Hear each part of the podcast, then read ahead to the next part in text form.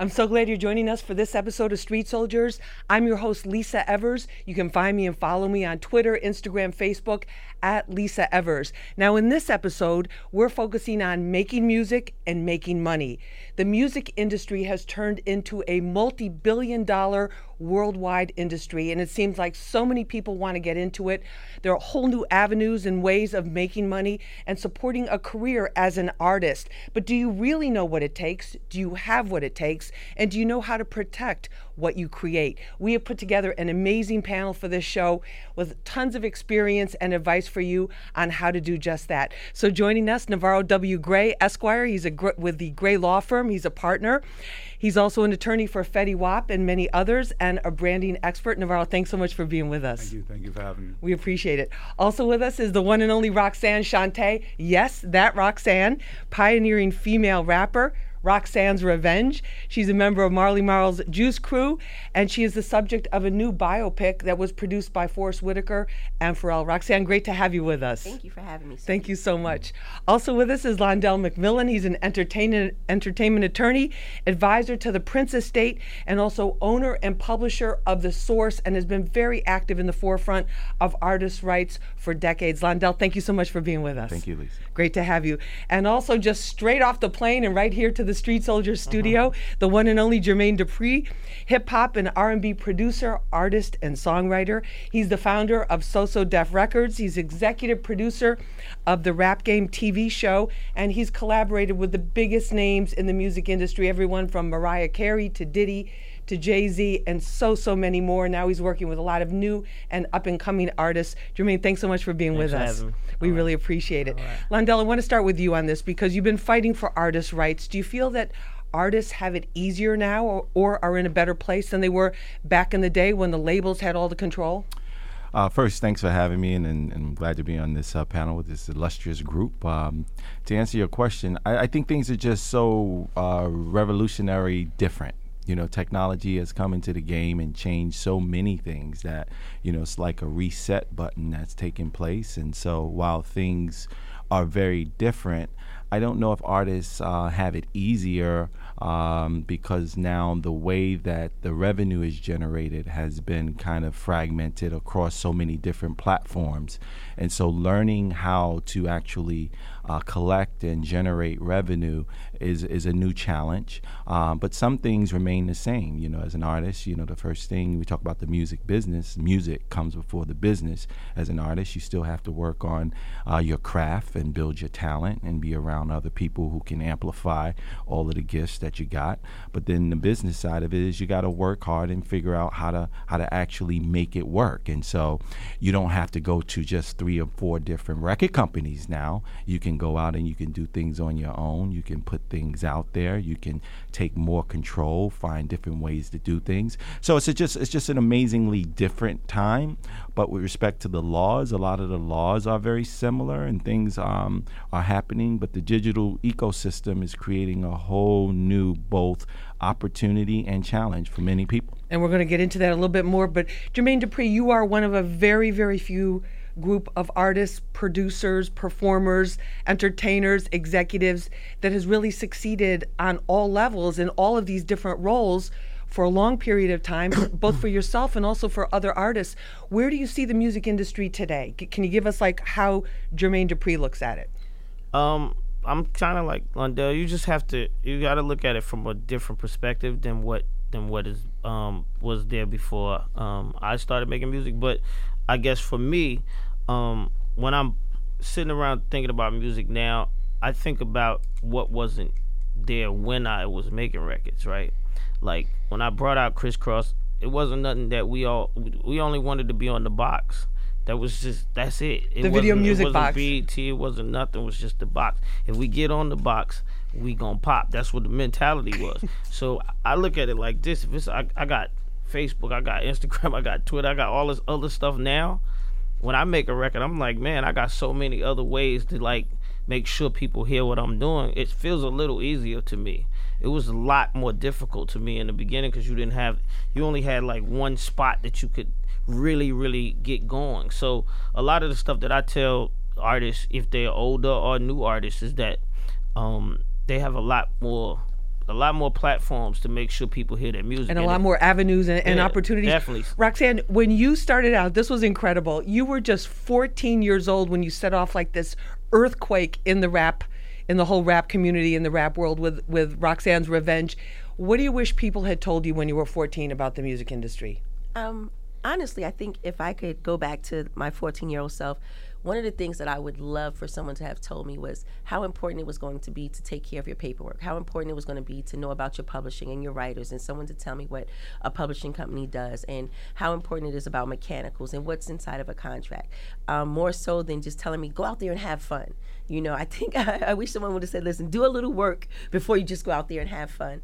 Um, that would be what I would really have loved to have heard.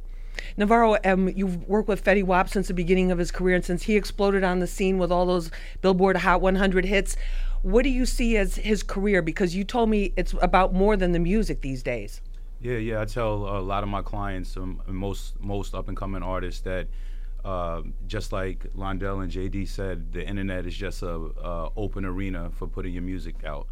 Um, so I like to look for different avenues for my clients to make money. You know, branding, endorsements. Um, we sell uh, advertising on Instagram. So if somebody wants a post, you know, they have to pay five, ten thousand dollars to get a post because one click of a button, you can reach million millions of people in the audience. So you feel that those are important. Do people understand those enough? I think a lot of the new artists do. They do, they do. I think a lot of them understand, but they don't. They understand the concept, but they don't necessarily know how to do it and how to navigate and do it effectively. Because with all of these new um, arenas and avenues to uh, expose oneself, it is now cluttered. I think that there's now a lot of people that are all online uh, trying to put their music out. JD, do you find when you you're working with some of these up and coming artists that it's they're like they have a skill at a very young age, like 11 and 12, they know how to get those YouTube numbers, those views up, they know how to get the Instagram numbers up. not not really not to a point that you know i believe i know how to do it but i think that they they are like you said they they shooting their darts they trying you know what i mean but it's still you know um it's analytics that you have to really pay attention to that that that word is there for a reason right you know you got to know when to post you got to know when to do stuff and you got to read how your fan base is actually you know taking in what you're putting out a lot of people just keep posting and it starts feeling like flooding and you over flooding, you know, putting music up there and you like you don't understand it. So you got to really pay attention to it. It's still very much an education involved with all of this. All right, uh, we're talking about the making money and making music with our panel. This is Street Soldiers. I'm your host, Lisa Evers. We'll be back right after this. Yo, what up? It's the game, and this is Street Soldiers with Lisa Evers. Real issues, real politics, and real people only on Hot 97. Welcome back to Street Soldiers. I'm your host, Lisa Evers. In this episode, we're focusing on making music and making money. And have we got an amazing panel for you? Joining us, Navarro Gray. He's a partner with a Gray law firm, an attorney for Fetty Wap and others. He's also a branding expert. Navarro, thanks so much for being with us. Uh, thank you for having me. We really appreciate it. Also with us, the one and only Roxanne Shante. Yes, that Roxanne, the pioneering female rapper of Roxanne's Revenge fame. She's also a member of Marley Marl's Juice Crew and the subject of a new biopic that was produced by Forest Whitaker as well as Pharrell. Roxanne, great to have you with us. Thank you for having me, sweetie. Thank you so much. Also with us, Londell McMillan. He's an entertainment attorney. He's one of the advisors to the Prince Estate and owner and publisher of The Source and a longtime advocate for legal changes to give artists more rights and empower them. Londell, great to have you. Thank you. Lisa. Thank you so much. Also with us, the one and only Jermaine Dupri. He's a hip hop and R&B producer, artist, songwriter, founder of So So Def Records, and his one of his latest hits, the Rap Game TV show, which he executive produces. Um, JD, great to have you with us. thank you, thank Let's talk about creativity because I'm sure you all have heard this as much as I've heard this. People will say, "Well, you know what? Especially when it comes to hip hop." Things aren't as creative as they were back in the golden, the quote unquote golden era of hip hop in the 1990s. How do you guys feel about that? It's not. it's, it's not. Why, I why do you say that, Jermaine? Uh-huh. Because there's more and more music. I mean, well, it's the, the education of hip hop is not what it used to be. You know, what I mean, the education of hip hop is kind of gone, and that's that's where that's where the lack of creativity is coming from because rappers used to be educated um, by other rappers that they saw and they wanted to be. Um, in this day and era, kids don't even really care about going to see other artists perform. You know, like when I was 12, I saw LL Cool J in the audience watching Run DMC. He was in the audience, like, you know what I mean? Like that, like taking notes. yeah, like, like, like really watching the show. I was younger than him, and he was in the audience, so I was watching him watch them. That's the education that I don't, you know, I don't see that anymore. And plus, the artists that that I got a chance to see, and people, you know, even you know, I guess a little bit my age, they don't, you know, these kids don't get a chance to see this. Like to see Naughty by Nature in their height when they was really doing what they was doing was an amazing education of hip hop. Um, to see Run DMC really Run DMC with Jam Master Jay perform at the Garden and and and Run tell everybody hold up their Adidas and you see a whole crowd of 20 30,000 people take their sneakers off a whole one. That that's amazing right? That's the stuff that that's the stuff that I'm built you know what I mean? That's where I come from. I seen that and I'm like this is the stuff that you start trying to outdo. Now kids ain't really they don't they don't have anything that they they trying to outdo um somebody that's with on bragging YouTube. rights, like Yeah, your girl, not- like yeah, your it's not- girlfriend, or yeah, I took your girlfriend, or yeah, something. it's just not the you know what I mean the element of it is to me it's gone. It's like like Roxanne being here is like she went after a song that was popping and she made a record that was more popping than that record. It's like and then that spawned everybody else felt that they have to Yeah, get in. that's- that's- Roxanne, tell us tell us about that. Um, for for the the people that are not as familiar as we are with uh, with Ro- Roxanne's Revenge. well, it started You're off- 14 years old. You're in the mm-hmm. Queensbridge Project. 14 by the way. That's- 14, not- okay. That's incredible. key. She was 14 years old. and She went after a group who had a record that was popping. Well, you know what? Actually, it was a fact of, that? being. It's like being a great battle rapper, and that's what I was. I was considered one of New York City's greatest battle rappers at that time, and I would go 14. around At 14. I had actually started Bad. before then, and my mom would take me around to battles. I remember the first time I had my very first battle was for like fifty dollars, and I remember my mom, and at that time, fifty dollars was a lot of money. Still today, it could be a lot of money depending on what you need it for, but um, at that time, she took me to my first battle, and it became a source of income for my household. Where my aunts would find out about battles all over the city and be like, "Listen, I'm coming to get Shante. I'm taking her to Brooklyn. I'm coming to get Shante. I got to take her to the Bronx." You know, and this was for battles all over the city. So I was known for being a great battle rapper. So when the Roxanne Roxanne record came out, Marley said, "Listen, I need you to do a quick freestyle for me on the underlying beat, which was a big beat." So automatically, once you heard the boom, boom, bap, boom, boom, the first thing came to your mind was Roxanne, Roxanne. So that's how I created Roxanne's Revenge. Now, can I stop you right there? Yes. Yeah, go Let ahead. me just show y'all the education of hip hop. First of all, ten kids right now don't know what she just even said. Like she, she said, I'm, I'm dead serious. No, she please. said she said the she said the Big Beat record, right? Which is a Billy Squier record, which at 14 she's not supposed to know what that is. I mean, well, you know, that's that's where we are right now. Kids at 14 don't know who Billy Squier is. They don't know what Big Beat is. They don't even understand what she's talking about right now. So that's what I'm saying. It's like the education. Marley educated her at 14. She's she got this in her head. She, she's speaking about it right now, so that means she understands exactly what was going on. That's the education I'm talking about. She, just like that. In and let's put it in a broader context for for our, our newer generation there's no hot 97 at that time there's no 24-7 uh, hip-hop radio station mr magic had the rap attack show which is where i first heard it right the r- rap attack playing on certain hours and the, the the there was no internet there's no digital platform Know the source. no source magazine no source magazine so this is this is almost like pr- for some people like prehistoric times for for hip hop and yet you knew all of that and had access to that that's incredible Absolutely. And we call that the cassette time.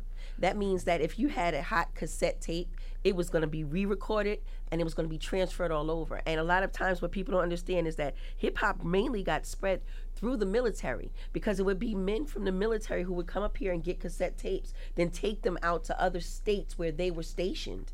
And then that's how the popularity, that's how you were able to do shows, depending on how hot you were with the military. and then people had the boombox with the the Yes. dual cassette which we had our street soldiers first street soldier shows on on cassettes and they were the du- you know you had the double boombox so you could record them but Londell you've worked with so many amazing like legendary artists even beyond hip hop I mean from Stevie Wonder to the Jacksons to Prince to all of these people and in terms of the creativity Biggie and his family In, ter- in terms of the creativity today, honestly, Yeah. do you feel it's being diluted or do you think we are not? Because some people say we're just not seeing the giants. There's not like, yes, there's big success stories and there's huge artists, but are there are they having the same impact on on the on the public, on the fans? I, I'll agree with Jermaine and say no. Um, but I think a lot of hip hop artists, in particular, and artists today, are caught in the lifestyle beyond the music, right? And so the lifestyle of celebrity, the lifestyle of being famous and popular, is as important to them as being a great artist. And the education we were just talking about, you know, great artists are great students first. So they study. You know, they studied those who came before them. They studied not just their craft and how they performed, but they study small things like the hi hats and the, the, the licks and the music and the, the enunciation and the pronunciation, the tonality, the rap form. So, you know, I've had the pleasure of representing so many people, you know, big brothers, like you said, Stevie, Aretha Franklin, I represented, Roberta Flack, you know, Michael Prince. And of course, you know, these people, you know, saw me as a younger brother, but I was also a part of it, the hip hop generation. So working with and representing Run DMC and LL, Nas, Scarface, DMX. I mean, these are people I'm in the studio with and seeing their passion, but seeing their work ethic. And um, and then they loved other artists. So they see each other, you know. Uh, God bless Prince. I mean, this guy just loved art and music and artists. And so he challenged hip hop a lot by not giving them samples because not that he was a hater, is he was actually a lover of music and musicians so that they could learn how to play the music. But you know, hip hop is sometimes a little different. You know, it's an incorporation formula, it's a creation formula, it's a Collabo. showing love for what existed already and trying to add a little other element formula. And so it's, it, you know, I, I love, I loved it all. We used to have debates about hip hop, and so when you imagine debating like the world class greatest musicians of all time about You're telling Stevie hip-hop, Wonder, like, man, there's something to this hip hop thing. well, they all they all knew that Yeah. because that was obvious. But you know, Right. it's just I think that people came into their love of music a certain way, right? And so while we're actually saying it's not as creative now, you got you know those people, little Gotti, young Gotti, whatever his name is, Yachty, and uh, all these other cats.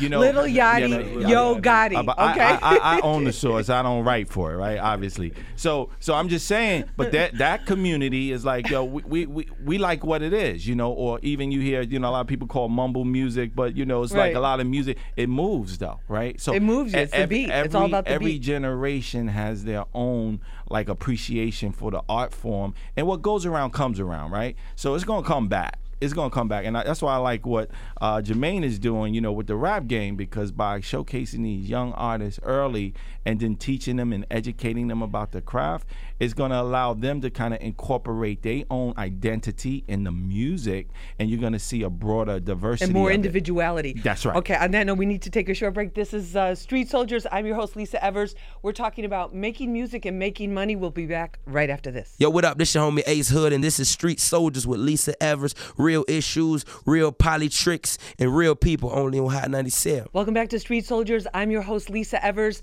In this episode, we're focusing on making music and making money. And boy, do we have an amazing panel for you. Navarro Gray is with us. He's a partner with the Gray Law Firm. He's an attorney for Fetty Wap and many others, and also a branding expert. Navarro, great to have you on the show. Thank you. Thank you. Also with us is Roxanne Shante. Yes, that Roxanne, the pioneering female rapper of Roxanne's Revenge fame. She's also a member of Marley Marl's Juice Crew, and she is the subject of a new biopic produced by Pharrell and Forest Whitaker. Roxanne, great to have you with us. Thank you, sweetie. Thank you so much. Also with us, the one and only Londell McMillan, entertainment attorney. He's an advisor to the Prince Estate, owner and publisher of The Source, and a longtime advocate for artist rights. Londell, great to have you. Thank you, Lisa. Good to Thank be you. here. Also with us, Jermaine Dupri. He's a hip hop and R&B producer, artist, songwriter, founder of So-So Def Records, and executive producer of the hit TV show The Rap Game. They have a tour that's coming up, So-So Summer 2017, with artists, and he's worked with the biggest names in the business. Jermaine, great to have you with Thank you, us. thank you. In terms of who sets the trends, Navarro, who sets the trends for the hit music right I think now? that- I think right now the younger generation, you know, like um, just even with the the music and even with clothes. Back in the day, everybody had baggy clothes. younger generation started wearing like tight jeans. I was looking at them like I'm never wearing tight jeans. Now if you not wearing fitted clothes, then you're you're not popping. Right. But The- I think like with the music also, and because of the different media outlets, um, everybody is putting music out, but it's being glorified um, on the internet and on uh, through YouTube and World Star. These kids aren't even watching TV, not not uh, reading, and they're just looking at World Star and glorifying that lifestyle where you know women have to have you know their bodies done a certain way. You got to order 20 bottles in the club, or or you're not popping. So everybody that's going out, or the majority of people are going out in that culture trying to live up to that standard. I need a Gucci belt, I need a Audemars, I need to buy 20 bottles in the club and have five different girls with their bodies done. Then I can make a song, throw it out there. All the videos are uh, mostly looking the same, and everybody's pretty much talking about the same things. But you might have like a few artists like J. Cole, Kendrick, um, and some artists at home that might want to go in that route, but that route isn't as glorified. So they're not thinking like, okay, if I be a lyricist, I'm not going to make as much money. If I just throw some mumble music out or something that's just popping with a good beat, catchy, I'll blast off. So they're just, just I think they're just feeding into that and just putting out music. the whole lifestyle thing. Roxanne, what do you think about that compared to back in the day when you started out? Well, I think what it is is just a different time frame, but it's mainly the same basis of it because back in the day, what most of the time, most artists, what they did was they tried to emulate or tried to imitate what was considered the street hustler. They looked at what he had, what he drove, what he wore, and then all of a sudden they took that and brought it to the stage. Whether it was the large jewelry, whether it was the Always the street clothes, hu- always the whether it was the name brands, but it was mainly a fact of being able to say that was the type of lifestyle that they wanted to live. A lot of times people will say to me as an artist now, speaking of the fact that I haven't made a record in over 30 years. Mm-hmm. I haven't made a record in over 30 years. Let's change and I still and I still work every weekend. Now, what are the reasons why when people say to me, they'll say, Well, you know, Shante, you haven't made a record in over 30 years, but your lifestyle still seems to be the same. You still do very well. Your kids do very well. You drive the latest, you live pretty good. Mainly it's because I'm sampled by artists of today. So I'm sampled by J. Cole. I'm sampled by Black Eyed Peas. So when they go platinum, I go platinum. So I'm still good. So you're still getting paid off records that you made 30 years ago. Absolutely. And what it is is that it took a lot of education in order for that to happen. It took someone like Londell to come into your life and tell you how important it is to get your paperwork properly, to understand what the importance is of your writers, and understand what it is with your publishing. Because you'll have certain companies, and even today, which I can't understand how it happens today, that they will still have artists, they'll tell them, listen, you can do this, but just give us this. This doesn't matter. And the just give us this, this doesn't matter part is your publishing. That's your the part that you need. writers. Wh- You know, Londell, yeah, explain for us so we un- explain for us so we understand. When we talk about music publishing, so how is it that Roxanne is able to collect, you know, get money which she's deserved for, Mm-hmm. for her creations from 30 years ago? How how does that work? Explain music publishing to us. What's the legality thing here? Well, quickly, the legality is uh, that uh, the owner of a song originally is the author, the creator of the song, right? And then you can sign something that can transfer or assign your rights to a publisher. But if you're the author creator, you have rights in those songs. So if someone else comes and uses samples, interpolates, or takes a piece, they must get your consent and you can actually earn revenue from it. There are four primary areas of how people are paid from publishing. You know, one is from mechanical licenses, which is like a sample. You take their music and you use it. The actual sound of the The- music. The actual use sound of the music from a physical form. The other way is public performance, which people know about ASCAP and BMI when songs are performed publicly. Then that's another revenue stream that's generated.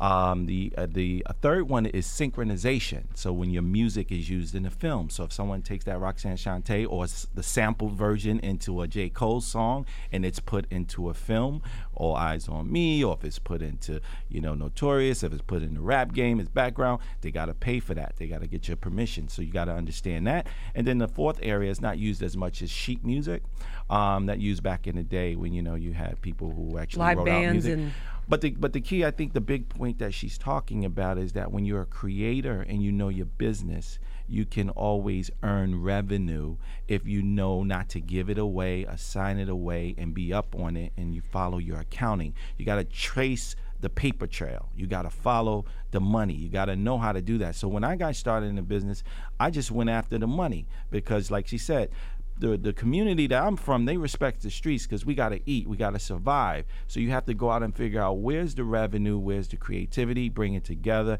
and share it with your people. My thing about the whole culture is that I want us to share love a lot more, whether it's knowledge or whether it's the art, whether it's the gift, whether it's getting back out here in the streets. That's why I do source. That's why I do source 360 because for me it's about what are your values, and if the love is not back in the music, if the love is not back in getting the money, it's not going to work for us very well, and it hasn't been working for us very well. So I'm like, let's make it work better, whether it's through new technology or doing the old school things that work.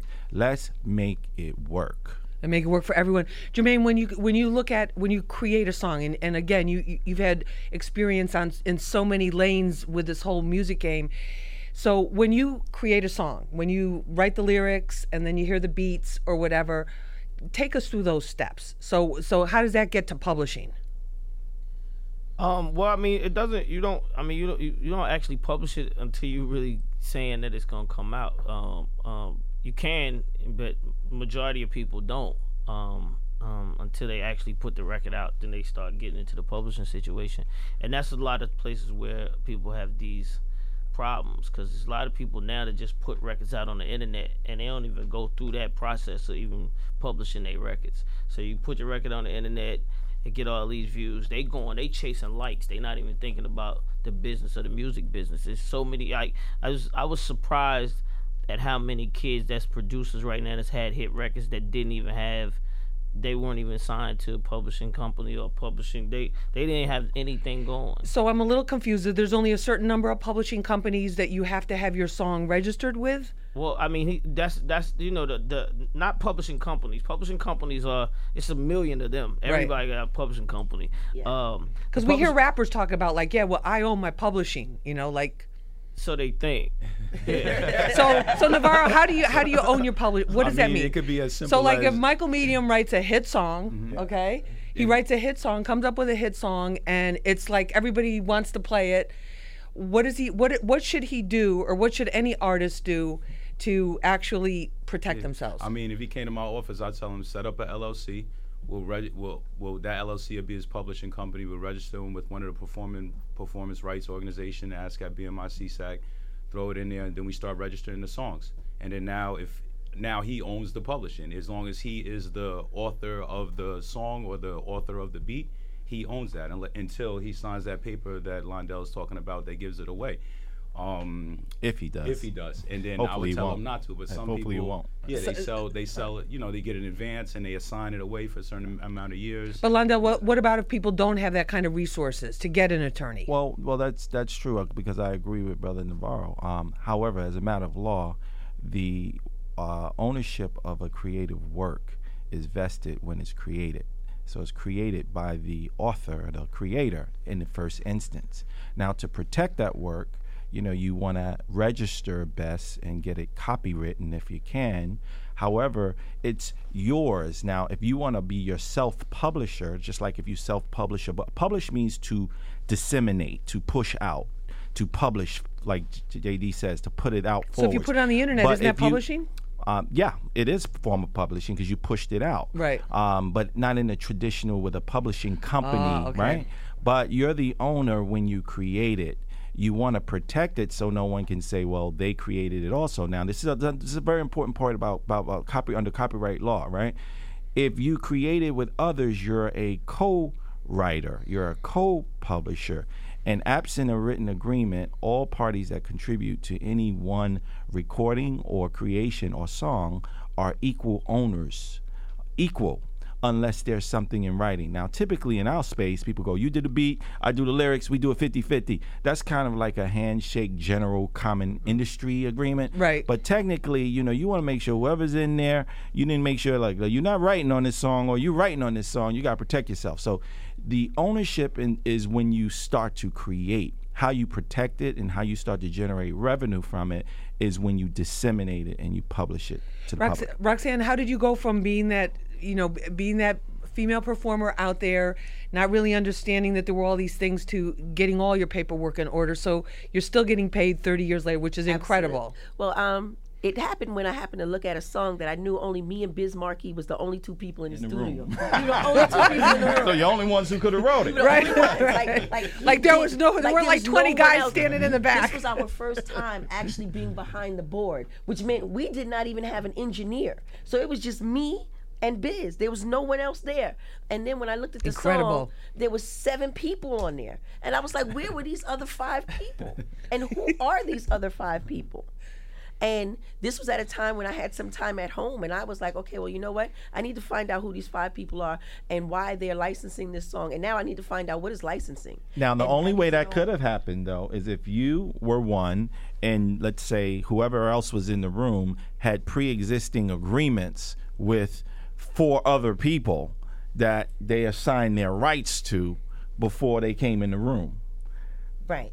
And under those circumstances, back in the 80s, that may have been a possibility. But with this specific song, I was like, no, there's no way. Me and Biz didn't even know what we were going to do. J- Jermaine, what, Like- Jermaine, what, like what we about what about that? If you had people we like were with some of your shopping and just made a right and went into the studio. Like we even going to the studio. Nobody even knew we were going to pick up some sneakers and go to the studio. Jermaine, what about, have you had experiences like that where people you have you've had to wait a minute? Th- this is what I created. This isn't what somebody else created. Um, some. I mean, well, I've had people lie and try to say that they, you know, that they sent me demos, and the demo that they sent me sounds like the Mariah Carey record that came out, and I don't actually listen to demos that sent to me like that. So, um, this you know you have to deal with that that lie.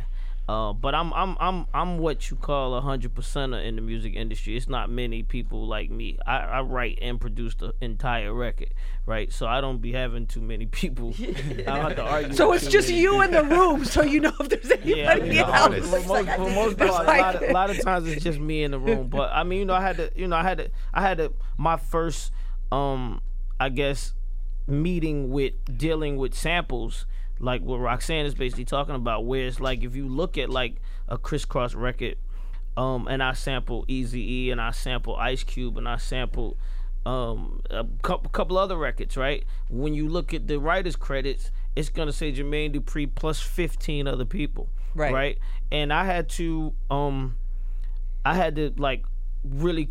I was 19 when I made the album, so I had to really like, wh- who was all these people? I basically was saying the same thing, like, how do they, why they name up here? And I actually started seeing that at like the ASCAP Awards. It, you don't really see it until somebody like, And, like, they're cheering for posts your- like, there. they're taking And the then you- award for your you- song. you- You're going on stage and you get a plaque for what your records. I mean, you know, get this award for how good your records did. But then there's all these other people that's coming up on the stage too that, that was not in the award you never seen before. And I'm like, who is and this? you're like, what's going on here? And this is the What's first, like I'm learning this right there at this. So I mean, I, I've 19. definitely experienced that same thing. Well, you but you gotta you gotta understand what that is, and you gotta. You know, in hip hop, like he said, we are we. It's cool for us to sample, and it's cool for us to, you know, touch other people's musics. So we have to, you know, you gotta almost um, talk to yourself before you even make a record. Like if you take this Bob James, just remember that Bob James probably gonna get fifty percent of this song, right? And it ain't but another fifty percent for you, Right. Right. So you gotta start. You know, it's some people that sample records and they get like, you know, it's hundred percent gone. They don't even get paid at all. wow, that's incredible. But they have a hit. Yeah, they got They, they have a hit and they're not yeah, getting get paid for follow-up, And these do all are by myself. Yeah, these yeah. stories that we hear of these artists that have that have these big hits and then aren't making money Well, on it. you know, I can give you a great example. I was in a car, I was in a limo with Prince one day, and I was saying, "You got to hear Biggie's new song, Juicy. You got to hear Biggie's new song." And I so I played it, and then I played, and then Prince just shook his head. He said, "Yep, mm-hmm." It was a hit when then Mtume first wrote it, and it's a hit now that Biggie sang over it. Because the first track was Juicy by Mtume. Right. You know, and and then when Biggie Biggie just added so much color, so much flavor for this generation, you couldn't deny it. But it was a big hit. Juicy Fruit was a big hit. the Juicy Fruit was a big as hit too, right. So some people like the new hit better. Some people like the old hit.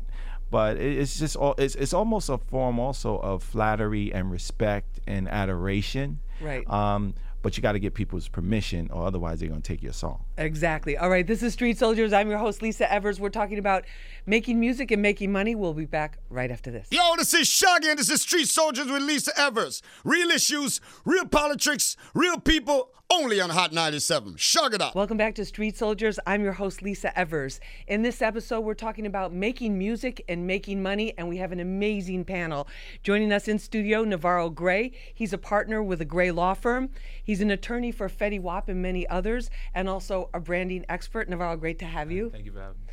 Also with us, the one and only Roxanne Shante, the pioneering female rapper of Roxanne's Revenge fame, member of Marley Marl's Juice Crew, and she's also the subject of a new biopic that was produced by Forest Whitaker and Pharrell. Roxanne, great to have you. Thank you, sweetie. Thank you so much for being with us. Also with us, our good friend Londell McMillan. He's an entertainment attorney and advisor to the Prince Estate, and also owner and publisher of The Source, and a longtime advocate and fighter for artists' rights. Londell, great to have you. Thank you, Lisa. Thank Good you so be much. here. Also with us, Jermaine Dupri, hip hop and R&B producer, artist, songwriter, founder of So So Def Records, and executive producer of the new hit TV show The Rap Game. And Jermaine, great to have you with us in the in the you. studio. Let's talk about what really makes a hit. Has that changed, Jermaine?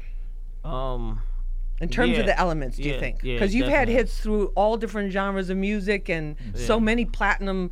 You probably have you probably have to get houses with walls just to put up all the plaques. yeah, I mean, well, it's definitely it's definitely changed. Just like he said, it's um, it's super trendy now. You know what I mean? What What do you but- mean but, by that? Um, like you can copy somebody else's record and basically probably get a hit record, but a hit record compared to the hit records, I guess you was you know some of my records is different. It's a different thing. Like. Um, these are records that's just like microwave. They just come and they go. They just come Like and they fast go. food Just Very, records. very come and go. Fast it's not food hits. records that last and sit around here that you want to hear 10 years from now um, and that you're excited about hearing 10 years from now you know what i mean it's, so it's like um, that's that's the difference in the whole music business is that yeah they getting these hit records and the, rec- the radio stations is following what record sounds like this and this that and the third and then they play it.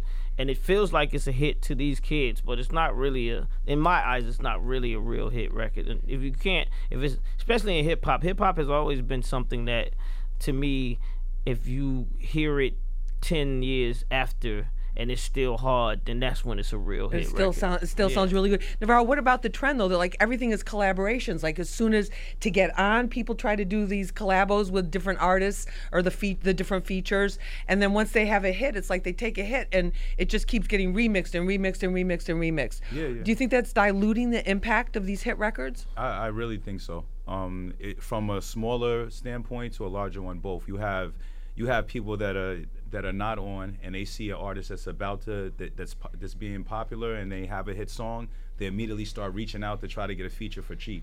Then if they get that feature, they'll try to use that artist to propel themselves up. And I don't have a you know I, it makes sense. A plus B equals C. Um, but then you have artists that are already on that I think that's smart as well. Like if you have an artist that's been out for a while and there's a new artist that is gaining popularity with a different genre, genre or with a, a different uh, Audience. audience, then jump on that record so you can you could now get exposed over there or exposed to a younger age group. But do you think it's Roxanne? Do you think it's diluting like the the superstars and the name you know names? Well, I don't know if I'm going to say if it's necessarily diluting it. I mean, back in the days, we used to call it the island factor. I mean, I'm getting ready to date myself. I don't know if everybody else remembers this, but the island factor was whenever there was a hit record, you would always hear a reggae version of it. Mm-hmm, mm-hmm. And they called it the island factor. Still do. You know, so like if there was a big hit, then all of a sudden you heard the reggae version of it. And what it did was it actually took that record and exposed it to a broader audience and made you get a different feel about it and made you feel a different way about it to a certain extent. So it would be, I would take it that now when you listen to these artists, what they do is they truly have the island factor, even to down to the same beat, like where they would have a great beat, a great rhythm and then all of a sudden you'd hear five different versions on that same rhythm, which made them all a hit. But what happens, the downside of that is no one gets to be that one big star. Instead, there's five versions of that one record. So what could have been sales for just one person has now been divided amongst five because each one has their own way of liking it. Oh, I might like their version of it. I might like their version. She likes his version. So therefore, it keeps them from being that one big star. So that's the downfall of it. So though it gets out there and exposes them to a larger and broader audience, it doesn't allow them to get that full financial benefit if they were the only one. That's true. What about what about that, Londell? Well, I agree and disagree um, because I agree in terms of that as the artist. You know, Roxanne Shante is definitely hitting on something that a lot of artists why they don't allow for the publishing. But you know, similar to, but for the for the songwriter is different. You know, I think Dolly Parton once said that when she wrote the first song, "I Will Always Love You," uh, uh, she was able to open up her bank account. But when Whitney Houston sang it, she was able to buy the bank you know that's because another artist came and just made it so much more explosive. So i, I agree in part. Um, but you know the island factor is a, is a different production of the same song. That's a little different than we're, we're seeing a lot more mu- sample of that influence something. in yeah. the music and yeah, and- where, and where the they camouflage it. You know, samples sometimes can camouflage, and people don't even know that it came from something else unless you, like Jermaine says, unless you're a student of the music. Jermaine, what about the in, in terms of the artists and in, ter- in terms of the the newest and youngest? Because you're working with some very young artists in the rap game, and you're going to have them on your So-So Summer tour. In in terms of the qualities, do you see a difference in the qualities, or is, or is that kind of like classic of the combination of qualities you need to be a successful artist? Tell us about Um, that. In the artist that I'm working with, or just period? Well, both, I think. Uh, well, I mean, what what I'm doing with the rap game, what I what I'm starting to see, what which is not something that I set out to do, but it's it's I guess since it's called the rap game, these kids are actually coming wanting to be rappers, which is the best thing that I've ever seen. Period, because it's kids that's 14, 15, 16 that are actually trying to rap. And if that, that's what I was telling Londell earlier. If this, if I can get that message out, it'll curve the hip hop community back to what I believe I grew up on. And you'll have, you know, and when I was growing up in, in hip hop and I was on the Fresh Fest, you had five different versions of hip hop. Kurtis Blow didn't rap like Run DMC, and Run DMC didn't sound like the Fat Boys, and nobody of them, none of them three sounded like Whodini, right? So that there, that's where hip hop to me is missing. Like everybody wants to sound like Fetty Wap, everybody want to sound like Gucci. Like it's it's room to have Gucci Mane, Fetty Wap, and then throw something else in here, and then throw something in here. It's money out there to be made like that. People don't understand that, so it's got to become. That's what it's got to go to. More so I'm happy- individuality. yeah, I'm happy to see that these kids, and I think the kids are starting to pay attention to. You know, they look at Kendrick and they like, okay, why do people like Kendrick? Why do people like Cole? Why do people love Hove? Right? I think the kids, I'm starting to hear more and more kids start understanding that. They understand that people like them for a different reason.